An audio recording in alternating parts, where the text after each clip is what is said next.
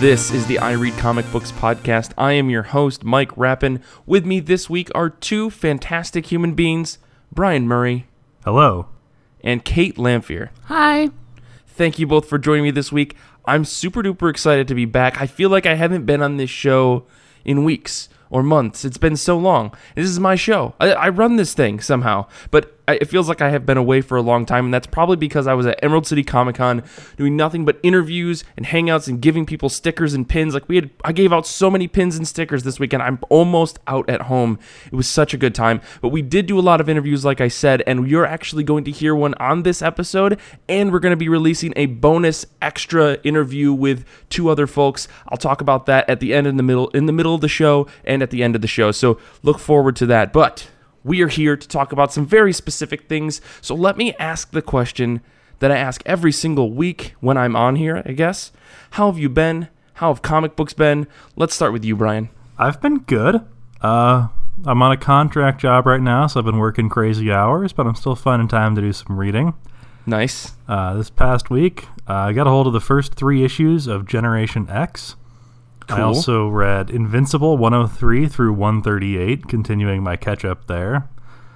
And in the spirit of our translated comics episode, I also read uh, Husk Volume 1, My Hero Academia Volume 1, and My Lesbian Experience with Loneliness, which is my uh, my spotlight for the week.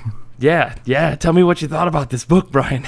Uh, I really enjoyed this book. You know, I expected that uh, Nagata Kabi was just going to put in like a, you know, like a cute gay self discovery story, and then it turned into like a deep dive on mental health, um, which you know, as a mental health patient, uh, I am I'm fond of. You know, um, the thing that really impressed me was how frank and open she is about the issues that she's dealing with. Just because like there's it, it, it's so easy for being honest about your mental health issues to negatively impact your life. And I think that, you know, coming out and just discussing it in this kind of autobiographical manner shows, you know, a, a definite kind of courage. And that that's on top of the bravery you have to have to, you know, be a member of the LGBTQ community and speak about that openly. Like, you know, Right. we, we still live in a shitty world where people suck. So that can really negatively impact your life. Yeah. The thing I like the most is how this book like jokes around a lot, but it doesn't treat what it's talking about as a joke, if that makes any sense. Absolutely. This book, I, I think I talked about it a couple of episodes ago, man. This book hit me in the head with just everything that it presented. Like it showed me it showed me like a portrayal of these types of things and feelings that I had never seen on paper before and it really really impressed me. I'm glad you liked it cuz it was such a phenomenal book to me. Yeah, and the fact that uh, Nagata was able to give those, like, you know, Nagata was able to inspire those feelings while also making it an entertaining, enjoyable reading experience. Yeah. And I thought that was showed just a, hu- a, a huge mastery of the craft. Yeah, I'm very much looking forward to I guess volume 2 in the series. It's got a different name, but there's more of it coming out. Yeah, it's like uh, my my solo diary or something something like that. I don't know. Yeah. If you look it We'll up find on it and Amazon or something like that, you can find it easy. I have a feeling, Brian, this is going to be a mini-sode. Me and you, we're going to talk about volume two of this book. we should yeah, do it'll just be uh, two guys talking about lesbian experiences. It'll be it'll be awesome. Yeah. uh, That's Kate, how have comics, you been? folks. Yeah. How have you been? How have comic books been? I've been having some technical difficulties, so I'm glad to be here. Oh, yeah. I'm glad you're here too. I read a whole bunch of stuff in the last couple of weeks for this episode that I'll talk about later, but aside from those things, I read Buffy season 11, Giles number 1, which was crazy. I read The Arrival, and then I read The Lost Pro- Property by Andy Poyiadgi. I think his name is pronounced. It's I believe in you. Okay. Um, and then I found out after I read it that it actually came from London, from a small press. It seems like everything is creator owned that comes out of there, so I'm definitely going to be checking out more by this publisher. I, mm-hmm. I really enjoyed this book. Everything, all of the colors were mid-tones, a lot of greens, blues, browns. The panel work is really unique. I don't really know how to describe it other than that. Hey, that's okay. very non-standard, I guess. There's there's one page that just looks like a keyhole and everything happens inside this keyhole. Anyway, it's about this guy that goes to the lost property office in his town looking for something specific and he finds all of the things he's lost in his life. And along the way, he finds himself and Oh, it's it's a very good short self-contained story. cool. I I I feel like I need to see this. This keyhole thing intrigues me enough that I just want to see that page. So maybe I will I'll do a search on that online for something like that. That sounds cool. What about you, Mike? What'd you read? Yeah, well, for me, uh, I read the last issue of Iceman, which is issue number 11. I fucking love this book, and the ending of this book was perfect. That's all I'm going to say about it. Uh, I read Doctor Star and the Kingdom of Lost Tomorrows number one, uh, Abbott number two, Planetary volume one through three, which is apparently very easy to read on a plane. That's how I did it, so I recommend that to everyone. Um, but the one book that I'm really excited about that I read um, was Again, volume one. This is by Mitsuru Kubo. They are, I don't know if this man or woman, but they're the creator of or co-creator of Yuri on Ice. So if you liked Yuri on Ice and you want to read more from someone who worked on that show and was a co-creator, this is the manga for you. This is published by Kodansha Comics. Um, volume one came out, I believe it's a 12-volume series. So I was like, all right, let's jump into this. Start with volume one, and it just came out. Uh, but the story is about this outcast kind of outsider character named uh, Kenichiro, and he goes to the final graduation ceremony of his school. Um, he sees this person in this Ondan group, which is like a cheer squad, but they're all about tradition and stuff. So it's not like cheerleaders; they actually compete with the cheerleading squad, and um, he's so like impressed by this woman's song that she sings. He's like, "Well, I'm gonna go. You know, it's my last day of school. I'm gonna go. You know, look at or go to the clubhouse where this group hangs out because apparently they have clubhouses for in-school activities in Japan at least." And so he goes to check it out, and he runs into a classmate of his, and she gets scared and runs away. And he's like, "No, no, no, I'm not a weirdo. I just was looking at this group." And they both fall down the stairs of this building and die. So when they wake up the next day, they are flashbacked three years in their college or their high school experience, and now they get to relive high school again. And now this guy Kenichiro, being an outsider, thinks, "Well, I spent my three years of high school being a loner outsider. No one talked to me. I had no friends. Maybe I should." fix that. Maybe I should try to make my high school experience less boring. So the story gets really interesting because not only does he go back, but the woman that he, or the girl he ran into, I guess, she also went back. So they both know that they traveled back in time, and the story gets kind of fun and dramatic. And the hook seems to be how will Kenichiro make his life not boring by doing things he never did in high school the first time? And it's kind of funny. This dumb high school drama. But I mean, again, if you like Yuri on Ice and you like the kind of goofy humor that was in there, along with the romance, there's less romance in this book, but there's a little bit of romance. This book totally works, and I highly recommend it if you're looking for a new, like off the beaten path kind of manga that I guess it has a lot of traditional stuff. And I don't read enough manga to maybe say this is off the beaten path. Should ignore that, but I enjoyed it a lot because I fucking loved Yuri on Ice, and I'll support this creator till I die at this point. So good manga. Kodansha makes some really interesting books. Like if you're not familiar with them, they also make Attack on Titan. They also make Fairy Tail. They've published a bunch of other stuff, and they're a pretty good competitor in the U.S. against Viz, who publishes all the shonen manga and shonen jump manga that you see, like your My Hero Academia's, your Naruto, your Boruto, Bleach. You know all those standard books that we kind of know in the big like that are big manga and anime hits in the United States. Kodansha is like their rival in that aspect, and I think they do some really interesting stuff that works really well. So, yeah, My Hero Um, Academia though, Brian. Yeah, I'll say if it's a if it's a high school dramedy site with a time travel element, you're basically describing my wheelhouse. So yeah, you I'll should to take a look definitely check that. this out. Yeah, and the thing, Kodansha books are a little bit more expensive than Viz books, but the quality is there. I think their chapters are a little bit longer, um, and the art is really, really good in this book. I'll be honest, if I, if I buy it, it'll be digital on my iPhone SE screen, so quality doesn't really matter at that point. okay, okay. Um, well, let's move on to comic books that we're excited about this upcoming week. Comic books are coming out on March 14th, 2018. Let's talk about what we're excited about. We'll start with you, Kate. I'm excited about Thrawn number two. I know that Thrawn was a big deal um, in the Star Wars Legacy universe, and I'd never Yeah. read anything about him. So I'm excited to see what they're bringing to this character. I'm excited to explore this character for the very first time. Um, this book is written by Jody Houser with art by Luke Ross and colors by Nolan Wood- Woodard, um, letters by Clayton Cowles he se- Thrawn in this issue seems like a very motivated guy. Um, so I'm a little I'm a little f- afraid for his friend that he's made because this guy that, that helps him out and kind of brings him in and befriends him is just a, a really sweet guy, and I don't know if he's going to make it out of this arc alive. Oh no. I mean, Star Wars does have a habit of just killing good boys. I think so. But We'll this see, one is right? a he's a he's a sweet farm boy from an outer rim planet, so he's got that uh, that echo of Skywalker to him. Oh, okay, okay. Um, and this this is the Star Wars book, right? The new one that just came out, Star Wars Star Wars Thrawn number two, right? Yep, yep. I I read number one uh, in the last couple of weeks, so I'm looking forward to number two. Very cool. What about you, Brian? What are you excited for? Uh, for me this week, it's all about Vampironica number one. What?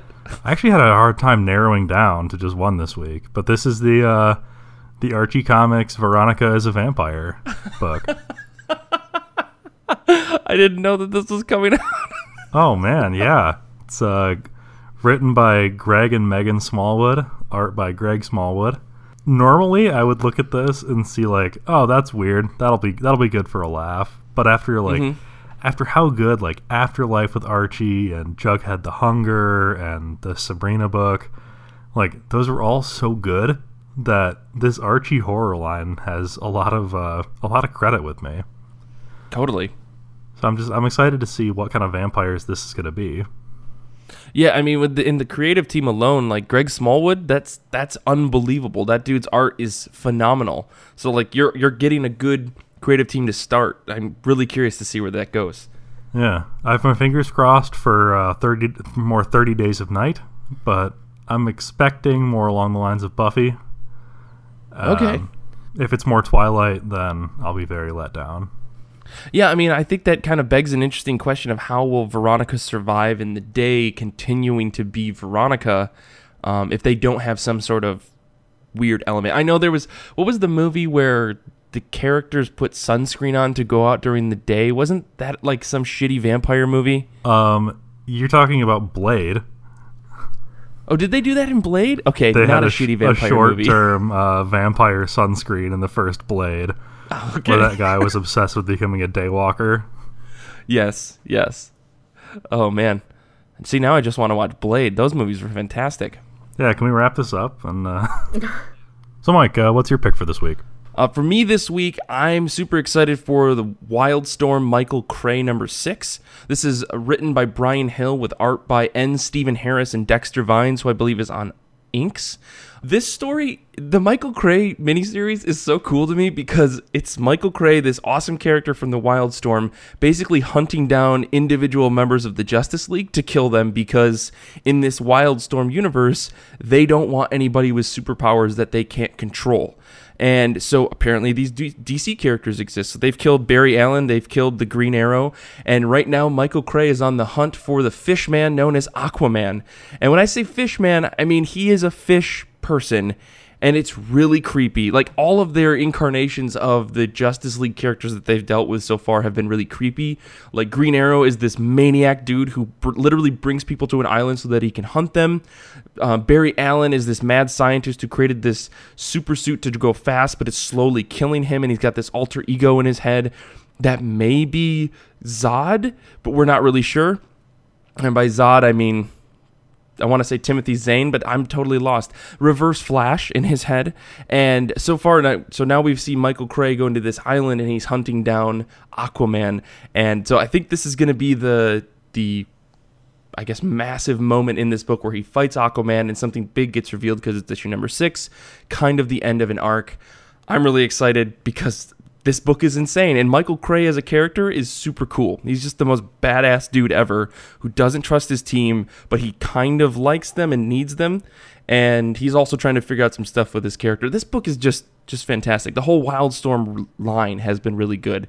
So if you're not reading any of this stuff, I highly recommend it because it all ties in really well.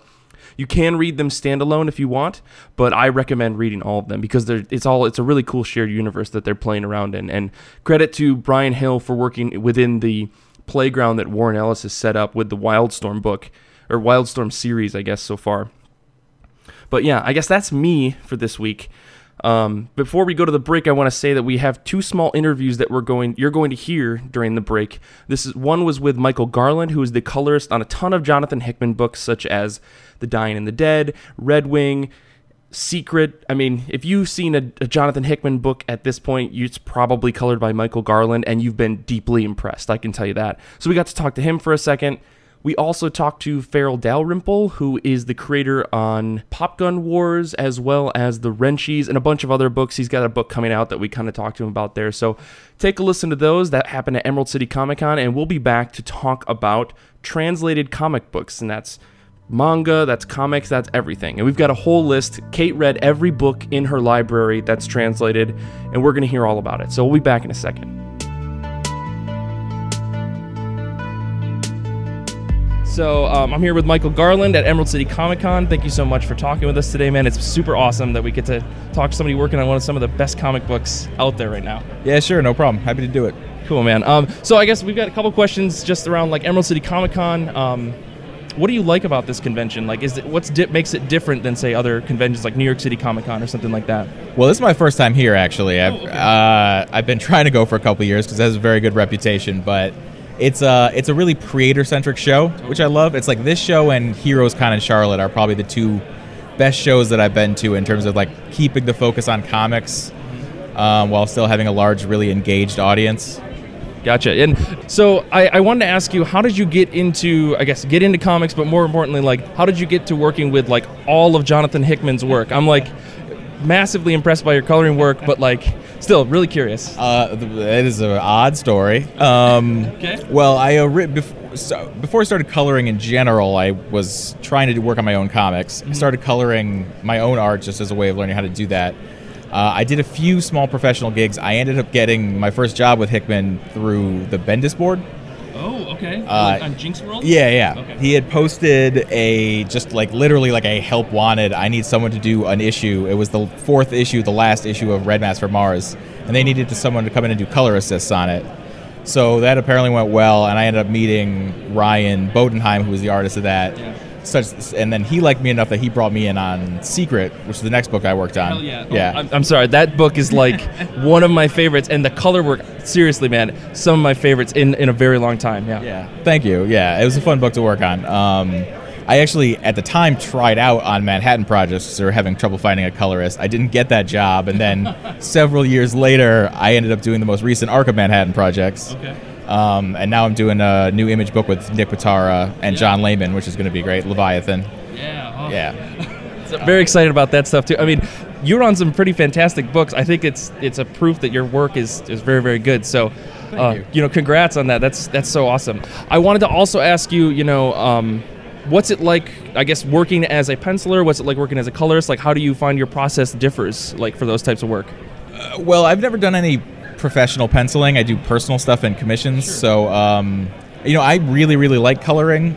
Uh, a, it's it's sort of faster. You have a framework to work off of. You're not creating an entire world from scratch, which is very difficult. Mm-hmm. I don't have to learn perspective, which is very annoying. right. um, and I get to play. It's just painting. You know, it's it really is. And you have a different artist, so you're approaching everything completely differently every time you work. Mm-hmm and you have to there's so much to think about in terms of framing the story through uh, emotion and just storytelling in general that you know every every page is a puzzle that you get to solve and it's very stressful but also very fun that's awesome man uh, well, i guess one last quick question for you what is your go-to nighttime snack it's kind of weird kind of weird uh, I'm a beef jerky type of person. I, I stay up way too late eating very spicy beef jerky. I, I do like beef jerky, but I, am not proud of this fact, but cottage cheese would be the answer.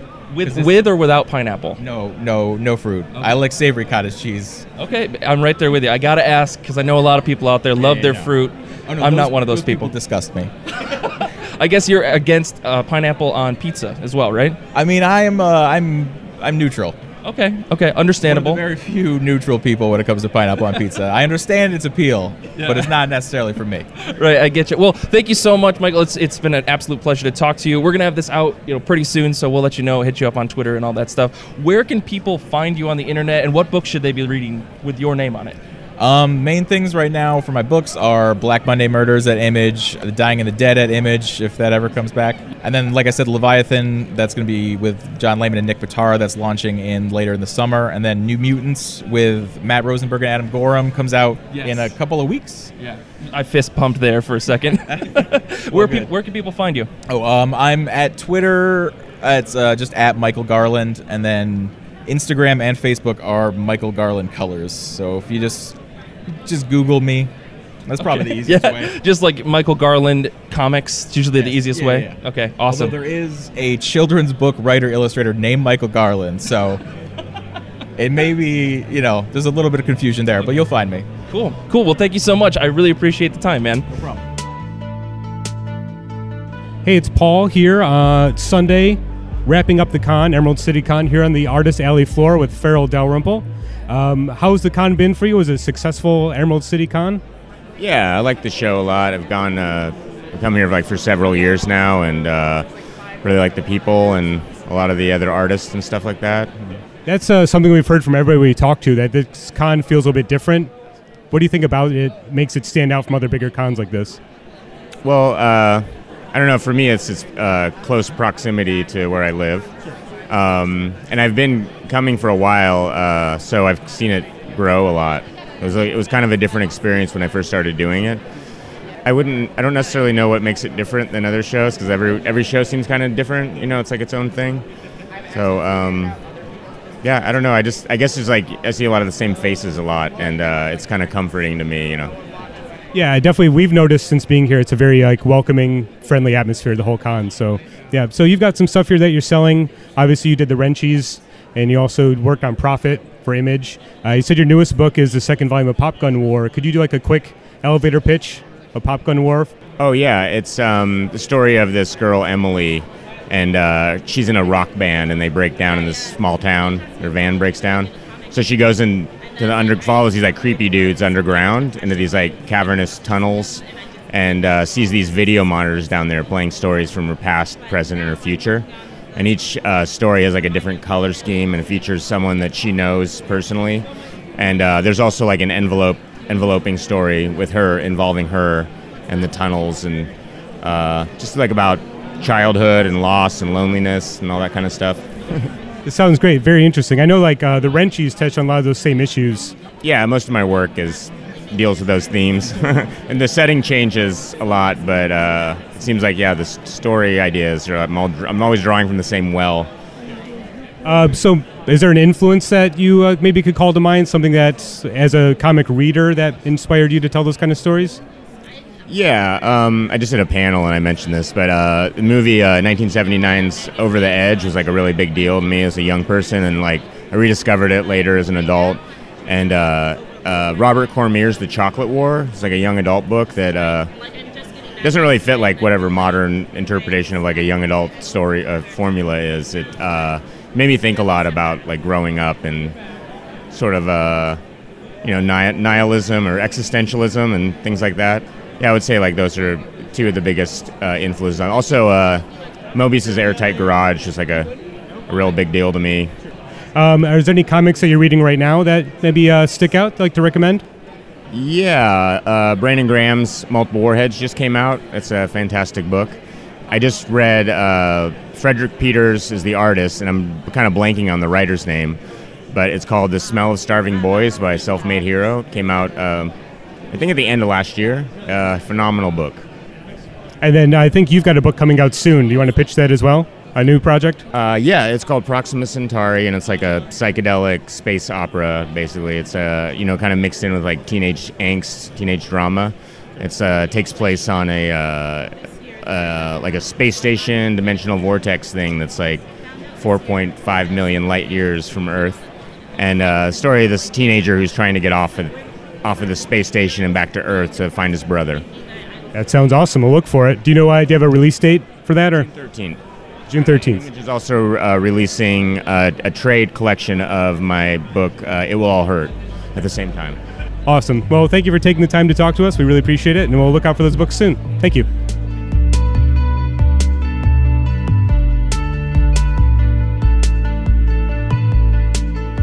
For this week's episode, we are talking about comics that were not originally in English, so translated books, and that goes for manga, Franco Belgian comics, bande dessinées, all those types of comics out there that weren't originally in English and have been translated back over, and what we like, dislike, all that kind of stuff. We've, I think, between the three of us, we've read a ton of different books. So let's just dive right into it. I mean, I was going to talk all about manga, but Kate, I am so impressed by your list of books that you have in our notes that I need you to just start with something because I need to hear about all of these in the time that we have allotted for this episode. Yeah, I definitely dusted off my library's collection. I was using this interstate library loan system that I'm very thankful for. So I was getting mm-hmm. books in from like across the state and universities. It was great.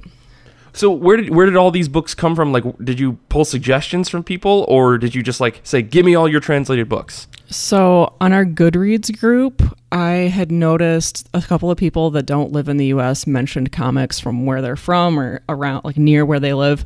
And I'd Oh, written those down a while back. So I looked those up and then I also got recommendations from the other podcasters um, in our crew. So I've got a couple of books that were recommended to me by like Nick, for example. Okay.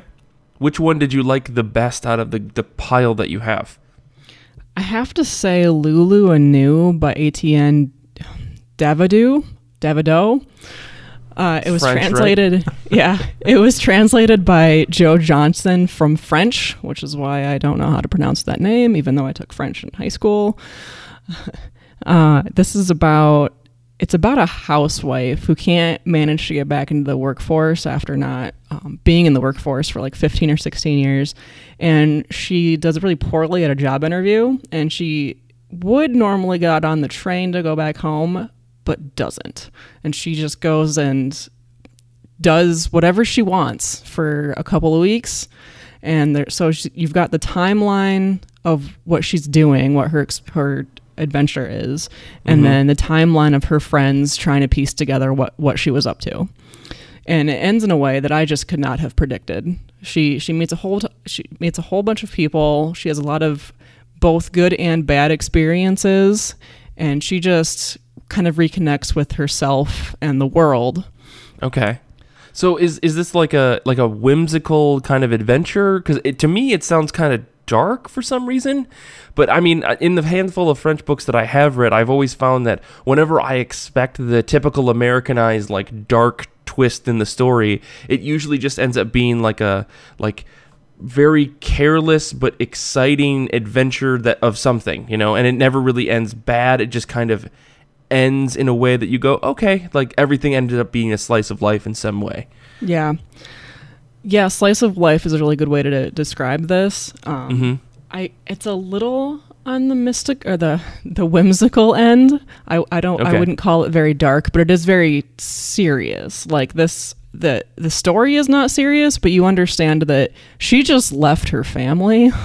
like Okay. Okay. like not in not in a sense that she like like divorced them and is never going to ever see them again or anything but she just like didn't warn anybody what she was doing so you've got her family um you've got some scenes of her family going like where's where's mom why isn't Oh, mom no. home yet oh no.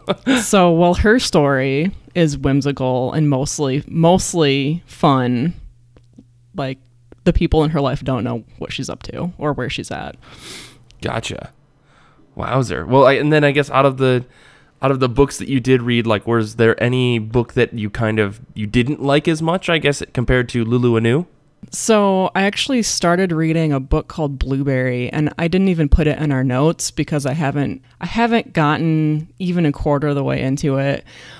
I was really I was really looking forward to checking this out because it's I think it's a Belgian book, but it takes place in like the American Southwest. So it's all cowboys and everything and I was looking forward to it because I want to know what other people feel about that that part of America.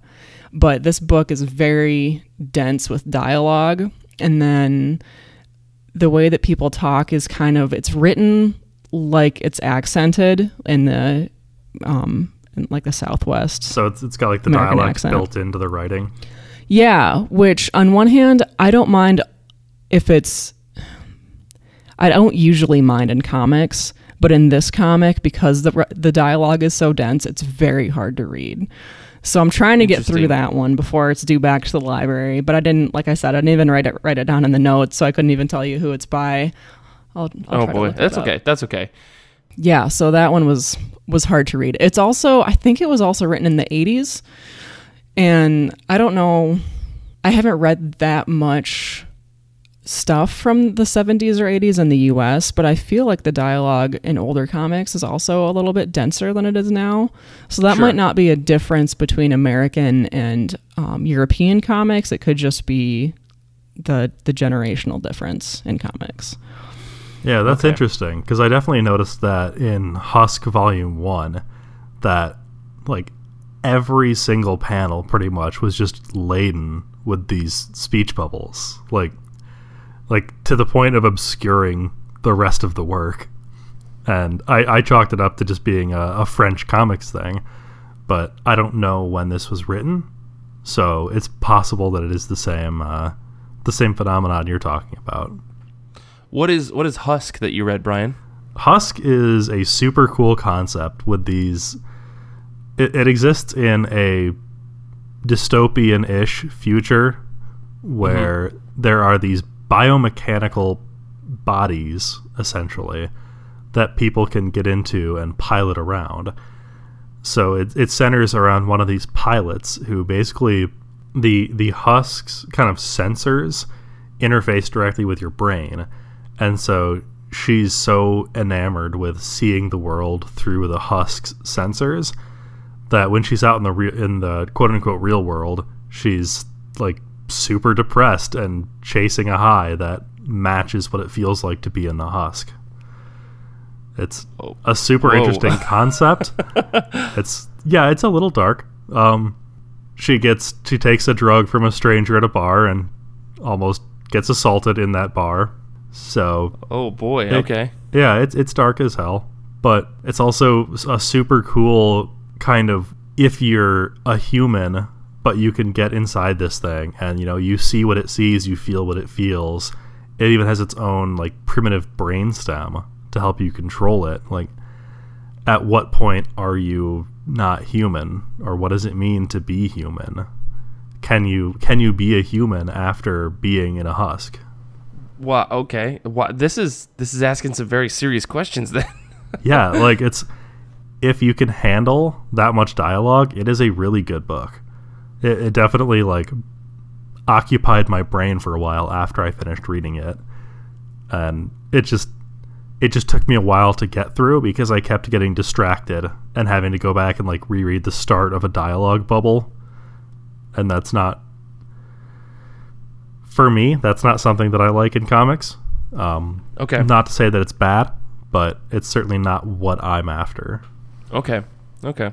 Yeah, I mean, I, I'm thinking like a lot of the European books that I have read, I guess were typically translated over from French. Like one book in particular that I was reading was called um, District 14, and it's it's a it's a story that has a lot of dialogue as well. Like the book is very heavily dialogue, but the the actual art itself is very intricate. Like incredibly detailed little panel by panel shots and like nothing is like breaking the comics medium but you can tell that every single shot and every single spot in the in the page was very meticulously worked over um, but like that sometimes like you said it is overshadowed by the amount of text on the page and it's really funny to see that you know I think in, in France, from my understanding, like being a, a comic book creator, I guess a bande dessinée artist is what it would be called. It's like a respected position because you're telling a type of fiction in a way that others are not, and it takes not only the you know the ability to write, but also the ability to draw in some cases. And it's it it's a good serious job and books cost a little bit more but you're also getting a serious amount of work in that book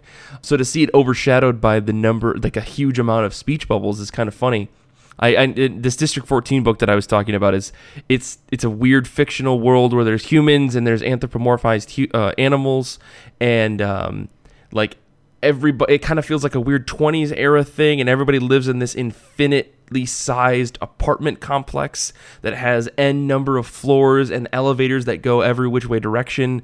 Um, and there's a mystery afoot um, and there's aliens and but aliens are accepted and every twist in the book was really bizarre because everyone's got a weird backstory and they go into backstories at will.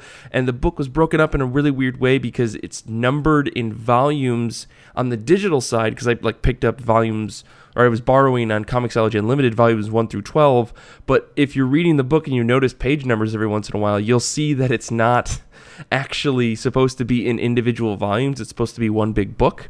And so like volume 8 which is the last one that I read out of the 12 before we did this episode had issue like I think the fourth or fifth page in the book was actually page number 152 and so I was like what the hell is, is happening? Um, and I, I think I had asked someone about this a while ago um, and that I uh, that I know who reads more like Franco-Belgian books. And they said that for digital a lot of times what happens is things will get translated over but they'll intentionally break it up into into pieces like that to try to make more money off of the American audience. But they don't do that in the physical. So if you went to go find this book District 14 at a library or like say Barnes and Noble or something or even Amazon, you may find it all together collected for potentially the price of one or two of these volumes, which I think is really really funny, but like if you wouldn't didn't know about the book, you may think, "Hey, I'm just buying the 12 volumes of this book that are actually one supposed to be one big tome." That's cheeky. Yeah, it's really funny, but I mean, I, I realize I'm kind of getting away from from like the point here. I mean, this District 14, like the the the feel and story, feel of the story was like there was a constant sense of urgency, but every time I felt like that urgency was coming to a climax, something in the story would level it out and go, no, no, no, that's not really that big a deal. There's actually this other thing that you should be anxious about, um, and there, so it was a lot of misdirection in the story, and, and the pacing was good.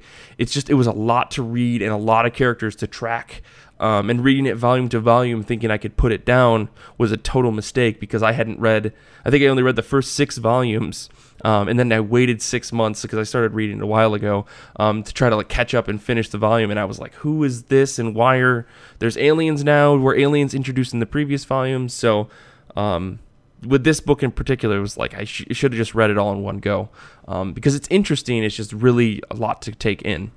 Yeah, I do think it's valuable to look at kind of the, the cultural context that the author is coming from though. Like if the if the profession is taken more seriously in the place where the artist is from than it is in America. Mm-hmm. Because like in my lesbian experience with loneliness, the author talks about being a a manga artist and trying to get jobs working with manga companies.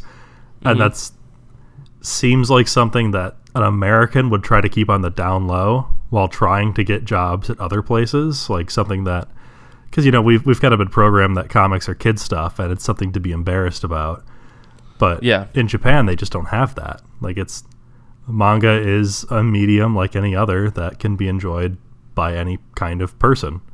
Mm-hmm. And so I think it's it's really interesting to look at, you know, in your speak you're talking about how in the Franco-Belgian comics, it's it's also a much more respected position. Yeah, you're you're treated like a like an artist. You know, you're treated mm-hmm. like someone who like a musician, maybe in the same sense, where you're creating a thing that people will take in, and it's like a respected thing. Um, which is really interesting. I mean, and in, in Japan, I mean, I know that the, the whole thing is like, you know, being a mangaka, you know, someone that's creating manga, you are a person of like there there is a lot running on it or writing on it. It's kind of like comics where like you it may be really really hard to break in, but the potential of massive success is much higher there. You know, because there's so many people that are potentially taking in your book, and you know you obviously want to target the bigger audience, which is like the you know the young boys. Well, actually, it's not even young boys. That's in the United States. It's like it, you have to just pick your demographic, go to target them, and if you're writing a book that's interesting, like you could be making a ton of money potentially by saying, you know, not only are you getting this made into an anime, but you're also getting like these visual novels and all these other things that could go along that are all supplementary to bring you some income which is it's crazy. It's really cool that like that's a viable serious um job that you could have um even though there is some instability when you're starting out Yeah, it definitely makes you wish that uh, we treated creators better in America. yeah, yeah, um, yeah. th- I mean, in well, that's a whole. We we've done that episode before. We've done that episode. um, so so Kate, what else did you read? I know like Brian and I have a couple other things, but like you seriously have a big list. Like go through the rest of these books for us. Uh, I just finished The World of Edena this mor- this morning. It's by John Moebius Gerard. Gerard. Oh, wait, is this is Gerard? this is the this is the Moebius, right? Like the Moebius that people talk about. I don't know if okay. Yes, Okay. and I and I did figure out the the book I mentioned earlier, um, Blueberry. Moebius Mhm. was a writer on Blueberry. oh, okay. Um, this this story, the world of of Edena, is very different than Blueberry. uh, this one is uh, takes place in space, and it's two two people on a spaceship that kind of get pulled down to this this planet. And it seems to be uninhabited, and they walk and they walk and they walk, and they finally found this town that's um, constructed around this otherworldly pyramid and it it talks about what happens to them after they encounter this pyramid.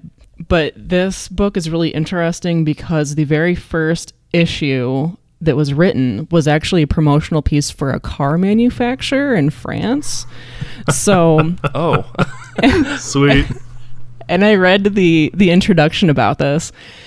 This guy was supposed to write like four pages for this car manufacturer, and he ends up with forty. So okay. I guess the the guy who'd hired him to do it was fine with that, so they went ahead and printed this as an exclusive full issue of a comic that was So supposed like to be you- about this car.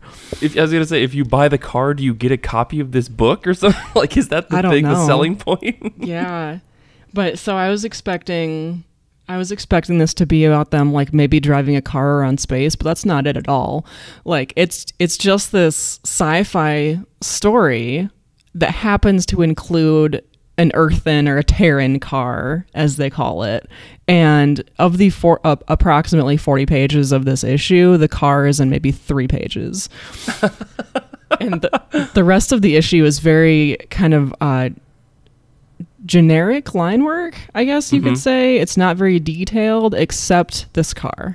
so Interesting. so in that way, I guess it probably succeeded with its promotional um, focus. But that's just the one episode or the one issue. Um, the rest of the book gets wild. Once they once they um, encounter this pyramid and figure out what why this pyramid is there in the first place, they get transported someplace else and then the book turns into this like study of like naturalism versus technology because they have been um, they've had an imp- like implants for years they've had um, synthetic food for years they they live in this high technology soci- society normally and now they're on this planet where they have to eat apples for the first time in 4000 years what? um, so I actually Okay. really, I really enjoyed that part of it because the characters originally are uh, pretty like physically and and through like culturally are, are gender neutral, and they start developing um, a sense of of gender. So it's got this um, kind of unique focus that I guess wasn't talked about at that time when it was written. Okay. I forgot to write down the year, but this is, I mean, it's also a couple of decades old. Okay. So it was revolutionary at the time. But so I, I really enjoyed the first few issues. And then after that, it gets crazy. Um, it starts talking about like dreams versus reality. There's a lizard bad guy. Cool. Um, I don't know. It, get, it gets nuts. I recommend the first issue and a half out of four or five issues. Okay. in this volume. I mean, it's it's funny that you say that because like one of the other books that I did want to talk about that I had read that was a translated book from I want to say it's Humanoids or Delcourt, which those are two publishers um, out of France. It's a book called Bramble, and I know I talked about it on the show um, on another episode, but Bramble was a, the whole story is a three volume story that was like um, all about the like technology and industrialism versus like the natural wonders of the world and how like the earth can take care of itself if you give it a chance to help you or you can you can be taken care of by the earth if you give it a chance to to help you but the problem is that humans want more faster and so they destroy the earth in order to better just themselves and it's all selfish and it's very very sounds very similar to this this thing you were talking about of like naturalism versus technology it's really interesting that two completely separate authors like came to that um and they're both french i believe so Yeah, I had another one like that too. Um, I, I I feel like that's what a lot of French comics are about. well, this um, one's which- Swiss, but Oh, okay, never European, ma- yeah. European comics. Then. what's what's the other book?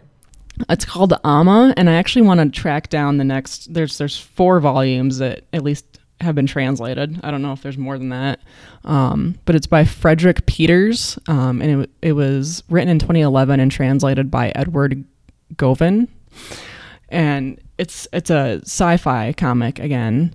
Um, it's got that naturalism versus technology message to it, and it's about this guy who's kind of a mess at first. He's um, he drinks a lot. He's he's had his implants taken out, and I guess the implants basically make sure that you're healthy all of the time. You can breathe the air of whatever planet you're on. Um, it processes like your food for you. I think What? yeah, I mean, it does all sorts of things. Like the fact that he has implants taken out is a huge deal. Like he's crazy, sort of. He's kind of treated like he's nuts. Okay. But his brother shows up and he's like, "You're gonna come with me off planet. Like you just need to get away from here. You're, um, I'm gonna take care of you. You're gonna help me out." And they end up, um, sort of a- again with the kind of um, desolate planet they're there to to find this one colony and once they find the colony you know this colony has been abandoned for like five years or something by the company that put them there so they're they're figuring out what these people had to do to to survive so it's also it's a it's also a little strange um, he makes a friend with like a an android that looks like a monkey like an ape and then he he keeps saying I'm I'm not an ape. Stop calling me an ape. I'm a robot. Okay. Sounds like Janet from The Good Place. I was just gonna say that. yeah. Yeah. Yeah. And he uh he he loses like most of his memories at one point and that's kind of where the comic starts is him waking up and going like how did I get here and then slowly remembering everything. So I want to track down the rest of them that are in English at least. This, this sounds wild, Kate. okay, I mean you've you've almost got me on board with this whole thing of like somebody does something to go against society and then they pay for it by like by becoming an outcast for that. I like I kind of like that idea. Yeah, I mean, we don't really have a good a good banishment anymore. I think it's time we uh, we get back to exile. Yeah. Start banishing Space folks to space. exile. Yeah, yeah, yeah, yeah. Man, sign me up. Brian, what else what else have you been reading? So, and I know that this for for you and Renee especially is exciting. Uh, My Hero Academia Volume One was uh, was pretty good. I liked Yeah, it. Yeah, it is. It's, it's X-Men but anime. The uh, the art was a little tough for me to get into at first, but I, I think that's just a one of the differences between manga and Western comics is just that the the mangaka are a lot more free to exaggerate on like facial expressions or to draw characters who have more extreme designs. Whereas you know in, in Western Are, are you talking about? Are you talking about All Might because like that's one thing I'm That's whole talking about. thing. Yes, yeah. because he's either a big buff, constantly horrifyingly smiling man, or he's uh, a stripped down skeleton monster who is throwing up blood all the time. And I'm hard pressed to decide which one upsets me more. Uh, I think I'm leaning towards the skinny one Mm-hmm. because I can't relate to skinny people, but that's my that's my own baggage. Sure. Uh, but I, I do think it's it's a super interesting story. You know, the I like that we can kind of see the Japanese priority of like getting into a school because we we don't have that like that idea of competition for high school slots in America. Well, I I'm I'm I think in like urban areas there's there is some competition about getting into the right high school to set you on the track to get into the right college, but Oh, I don't think it's as prevalent. I don't think it's as prevalent here as it is probably in Japan. Yeah, I mean it, it's certainly something that you know coming from the suburbs, there were two high schools in my entire school district.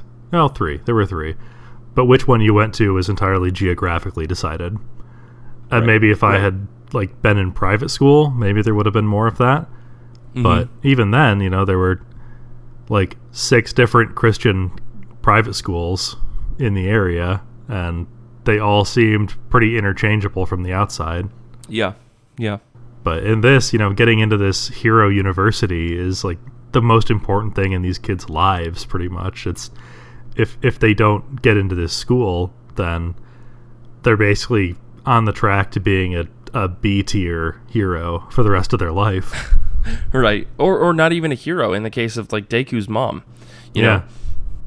know, or Deku Daku. I don't I don't know how to say his name. I watched the anime and everything, and I still don't know how to say his name. Yeah, I, I mean, My Hero Academia is one of the coolest mangas that I've read in a very long time, um, or that I've tried in a very long time, because it's it like t- immediately sucked me in because, like I said, the X Men thing. But on top of that, I love the the play off of like All Might is a character I think is supposed to be a play on like old superheroes, like old heroes of old manga where like everything about them was like big and bold and in your face. And to me, like when I saw that first shot of All Might is as these big, huge, monstrous strokes around every aspect of his character, even when he's in the real world, mm-hmm. he still has these really thick lines around him. I always thought or saw that as like satire against old superhero type characters. Like for some reason, I think of Astro Boy, like in all the big thick lines around that character. And so maybe that's that's kind of what he is. I, I don't know. I, I've never read anything about that, but that was my takeaway at least. I think you're definitely onto something because there is a line in this first volume where he, he walks into the classroom where he's going to be teaching for the first time, Mm-hmm. and one of the characters remarks like he's not even drawn like us or something like that. Oh yeah, Like at, at least in the the Comixology edition that I bought. Yeah, yeah. I mean, and manga's got its that whole thing going for it. Like they they do a good job of mixing in meta and that exaggeration and extreme exaggeration in some ti- you know some cases.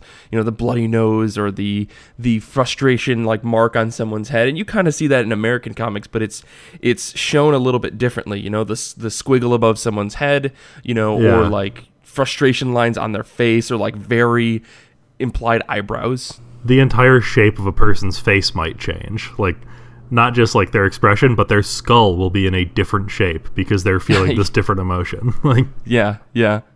I mean, and that's and that's really interesting. I think about like manga in general is that a lot of times you'll you'll see like chibi moments where like you just see like little like simplified versions of these characters with giant heads and little bodies to emphasize like a an intimate moment or ent- uh, to emphasize a comedic moment, um, depending on the book, which I think is really funny.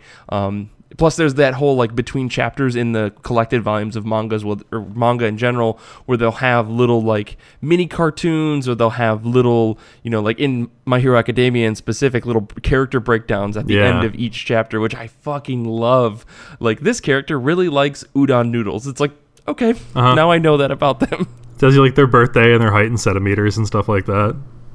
yeah, really enjoys walks around the living room. Like, oh, okay, I guess that's something somebody enjoys. And yeah, I mean, I, I could, I could say we could do a whole episode just about like the fun parts of manga that I wish Western comics would embrace, but there's no way in hell it would ever work here. Um, I, you see that I think sometimes in like um, webtoons, which is something that I, I didn't know if I wanted to bring up for this episode, but like webtoons, um, which are typically translated Korean comic books, um, or at least they were up until very recently, where they line webtoon and a couple of other companies have broken in, in the United States, and they've been hiring you know Western creators to create comics in this vertical scrolling format. Um, which maybe I should take a step back and explain webtoons for people that don't know. Um, webtoons are like a digital only type of comic that is completely built around the idea of you scrolling vertically.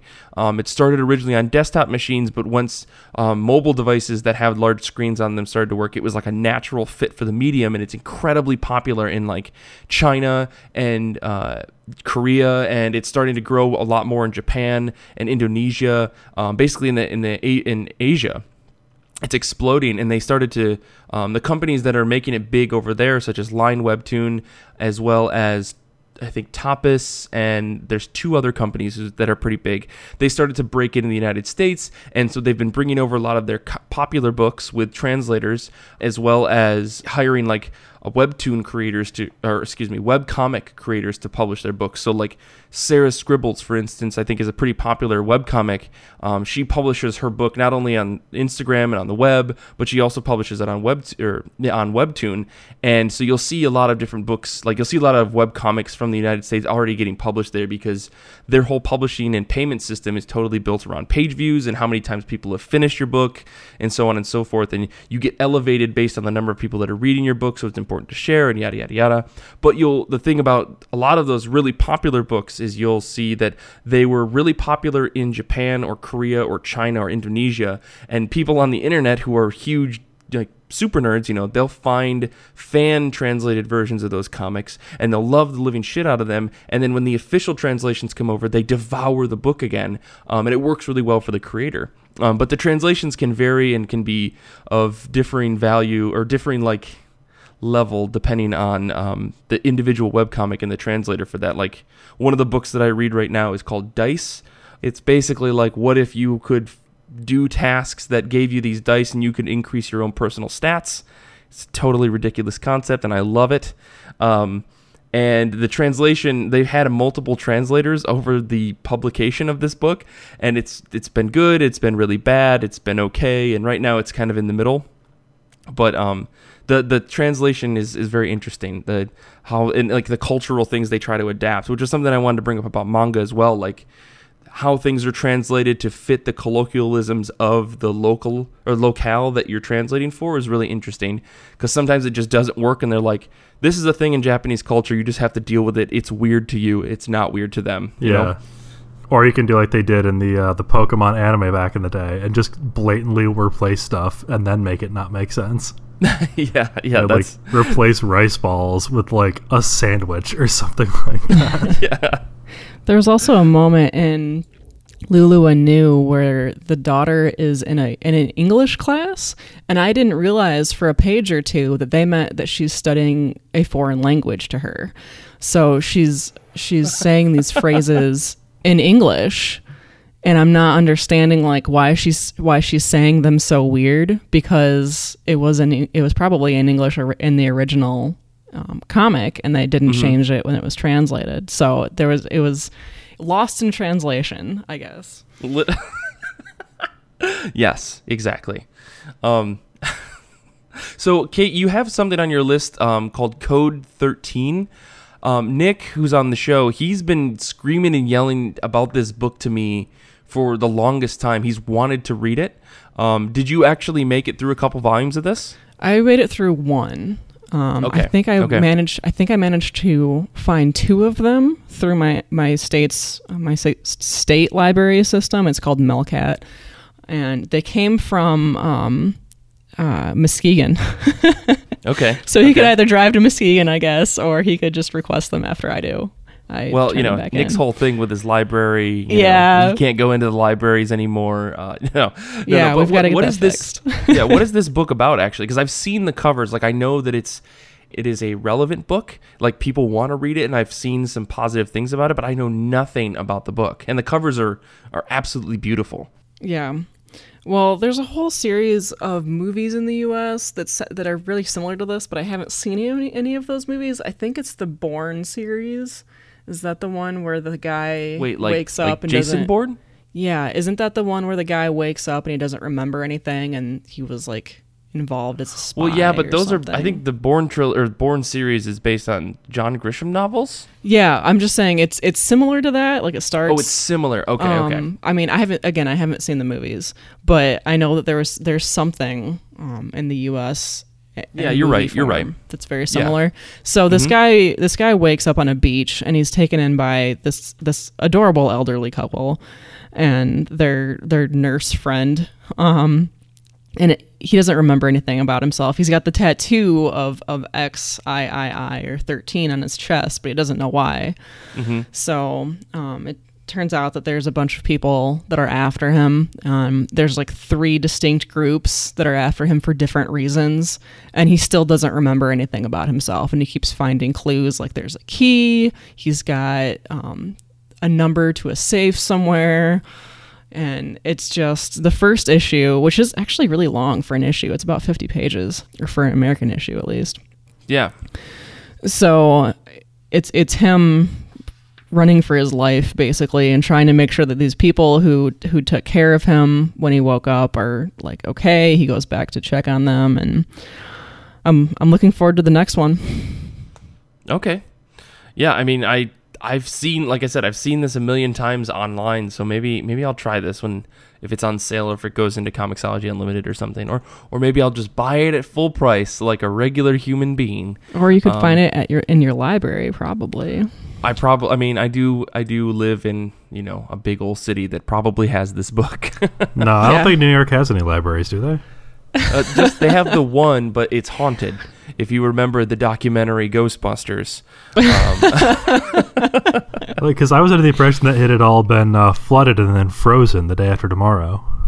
Oh. Oh, yeah, that was the that were the ones um on the lower side of Manhattan. I'm talking like central Manhattan, but yeah, yeah, yeah. I think there's a problem with every single library in New York. Um, They've it's just all a been matter of fucked which. up by some movie. yeah, some movie has ruined a library in New York, and it's up to you to decide which horror you'd like to face in order to rent a book. Um,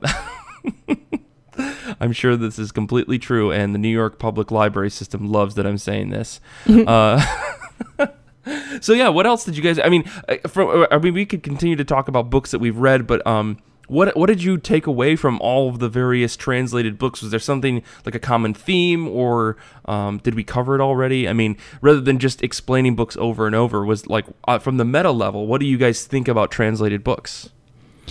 I felt like the books that I read were were fairly structured. Like I feel like American comics have started to do this thing where sometimes there's an object or a character that's kind of broken out of their panel, and they're maybe uh, overlapping the panel next to it a bit, or they're using the background uh, of the lower half of the page as as a panel without borders. And I've I've been really enjoying that in American comics lately, and I didn't see any of that um, in any Okay. of these translated Like, comics really- that I've talked about. Like they're really rigid and like they're purposefully con- containing themselves within panels. You mean? Yeah, yeah. I mean, like okay. the page layout could be weird. Um, like there could be strange shapes or um, like a weird amount of panels, like they would be stacked in a different way. But they're Mhm. they're either full page or it's all contained within panels with no interaction with the background. Interesting. What about you, Brian? Did you find anything that you thought was like particularly interested interesting about these translated books that you read? Yeah, just that I I wish that Western comics had the uh, the freedom that uh, manga have to explore different genres to you know to take a chance to do something that you know to to a Western audience would seem weird, but that you know might play really well. You know, it's Mm-hmm. I, I think that Western audiences are a lot more constrained by the idea of this is what a comic should be. And so we're not taking chances and we're not getting cool stuff that we might otherwise be seeing.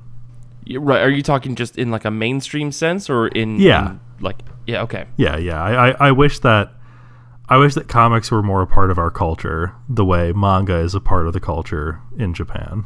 right. Well, we can fix that. That's our job as uh, on this podcast is to fix comics and fix the culture around it. um, you know, it, and we can do it. All ten of us, we can do it. Uh, Yeah, I noticed something similar with the comics that I read. I didn't read any manga for this, but it seemed like there was a lot more focus on the journey and the exploration of the world or of the characters than there seems to be um, in in big two books, at least superhero books. Um, Yeah. In in the, in the U.S., it seems like a lot of the American books are more focused on action and resolution and conflict than they are about the exploration of what's already there. That's interesting. Like, so you're saying like, and I, I think I, I agree with you in this because you, um, I in the books that I've read that were, um, not manga but they were from Europe. They they spend time kind of meandering in the storyline, in order to show off something cool, rather than and it maybe not even be related to the plot, but it's just like, hey, look at this cool thing that's sort of related because it's all in the same world before we get to the actual next plot point in the story. Um, I, I think I get what you're saying. Is that is that kind of what you're getting at? Yeah, yeah, and I mean, in some, in one or two cases, I got kind of annoyed with it because it wasn't going anywhere. Um, Okay. but for the most part, Lulu Anew, um, the beginning of the world of Edena, I, I did appreciate that because you're exploring this creator's um, imagined world and imagined characters more than I think that we do in general in American comics. Yeah, that's really cool. I guess I, I don't think I would have actually noticed that until you pointed it out because I just assumed that the storylines in European books were just a little bit slower. So they took the time to do that to say, like, I'm in no rush to get to the plot. I'm, I'm or I'm in Yeah. no rush to even get to the end of this book. I just want to explore and have some fun. Um, I didn't. I guess I didn't really put that all together until just now. That's really cool. I mean, like my big thing with with manga is that like there's there's niche like niche manga to the point of you know you can spend your time reading 70 volumes of a book that's literally just about cooking. And it's always about cooking. And it's always going to be about cooking. And there's nothing more to this book than just cooking. And maybe a, a very weak plot to try to tie it all together but some mangaka out there wanted to just write a book about cooking cool dishes. And so they did, and they string it together by like saying, well, we've got to drive the plot a little bit. We had a little romance here, we had a little, you know, arch rivalry here. Um, but otherwise, it's just about making cool food and drawing really cool food. What I'm getting at is I don't think we see that as often here. Like there are books, like for instance, that book Fence that I recommend to everybody and anyone. Fence is such a cool book because it's just about fencing but at the same time there's some drama in there and I've, I've talked it, I think in a lot of like a lot of episodes about how I really enjoy books that tell an interesting story but also teach me something along the way and I've always found that manga does that way better than any western book that I've ever read. You know, reading the book Bakuman is one of my it's one of my favorites at this point because of it's so stupid. Like the story of it is so stupid, but it gets right down to the nitty gritty of creating manga. It's a manga about creating manga by people who are creating manga, and it's it's such a like stupid meta idea, but like it's a perfect example of telling a, a semi interesting story, but tying it all together with this educational piece to just give people an insight about like, hey, you may never create manga, but by enjoying this, you at least understand the process. Um, and there's another book that I read, Drops of God, that I've probably talked about a couple times too. Teaches you all about wine and where wine comes from, how it's made, how if you have a winery that's on the north end of the Rhine River in France versus the south end, um, you can have different grapes and you end up with different flavor. And it's it's this really cool book, and it's got a weak storyline. like, it's it's so bad. The storyline is so it too, boring Mike. but I love that book to death because it's it taught me something cool about wine of all things. So I mean, I, I enjoy that stuff. I learned how to pour wine uh, based on that book. Yeah, yeah, exactly. So yeah, I guess like you know, um, there, we could probably sit here and talk. I know Kate, you had a couple more books. I'll put it all in the show notes just so that people have it. But I guess for now, let's let's wrap up here and let's. You know, thank you guys for reading all these crazy books. I, I realize it's probably out of your wheelhouse a little bit, but I hope you enjoyed them and maybe you found a book that you're going to keep trying. I know I certainly did. I'm going to be reading that again book like it's my job because, whew, that's a solid story. Yeah, I mean, it gave me an excuse to like justify buying manga to myself, which yeah. like finally overcoming that shame from 15 years of being told I shouldn't be reading manga. Right. Yeah. Right. No, this is great. I, I enjoyed having a, a research project, it felt like. Mm-hmm. But I haven't done anything like this since college where I really like delved into one kind of theme for something like this. So I really enjoyed researching for this episode. Cool. Well, we'll have to do more then. I, that sounds like a great reason to do more. Um, Part two. Yeah, part. we'll just talk about yeah, yeah. Part we'll- 2 we'll but it's it just Kate talking about the rest of the stuff she hasn't gotten to yet. yeah. Um, well, cool. I guess like we could wrap up the show here. Um, you can find us all on the internet. You can find us on Twitter. Kate is at Kate L Fear. Brian is at Brian Head on Twitter. I am at Mike Rappin on Twitter. You can follow the show at IRCB Podcast. I post a lot of stuff on there and try to retweet stuff for exposure. And we post polls every Friday. This week's poll was terrible because I'm really bad at puns. What kind of food would taste the best was the question, and I took comic book creators and other things and tried to make them into food puns, and it was terrible. So if you have better food puns, let me know. Send them to the show, and I'll make another poll with the better answers. So Uh, you can check out our Good- Goodreads group. We've got weekly threads. This week's thread is Rank the X Men from Best to Cyclops. Yeah. It's to promote next week's episode where we're going to rank the X Men based on people's responses. Great. That sounds like a fun time. Uh, you can find our website at ircbpodcast.com.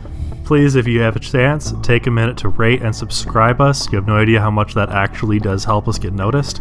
It's true. Uh, you can also email us if you have any questions at, at ircb at destroythecybe.org. We do have another Q&A episode coming up, so make sure you hop on that. Yeah, I think that's in May, so we've got some time. But send your questions over to us. We we want them, and I love that was like such a fun episode. Infinity Shred does all the music for the show. They're the best band in the universe. Xander, super cool guy, really fun to hang out with. He has the best puns. I don't know why I didn't ask him for puns. He's the pun master as far as I'm concerned. Thank you to everyone for listening. Thank you to all of our subscribers. Thank you to all of our Kickstarter backers. You got us to Emerald City Comic Con and we did so much cool stuff. Before we wrap up here, there will be an extra special bonus episode that's coming out today. It's an interview with Caleb Goldman and Buster Moody. Caleb works on a book called Task Force Rad Squad with Buster. He's also worked on Teenage Mutant Ninja Turtles, Ghost FM, Mermaid Evolution, Merpugs, Birch Squatch, Ice Cream Warriors. These are all wild and crazy comic books. Buster's worked on Godzilla in Hell, Screamland, Task Force Rad Squad with Caleb, and Teenage Mutant Ninja Turtles amazing adventures. So if you're into that kind of stuff, check out the bonus episode that's going to be released today alongside this episode.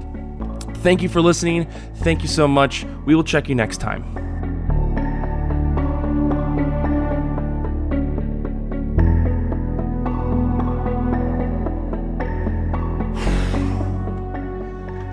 Okay, I just kept breathing in and not breathing out.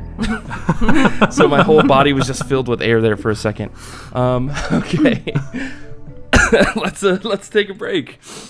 oh my gosh, sorry, I'm dying. Finally, now it's my podcast.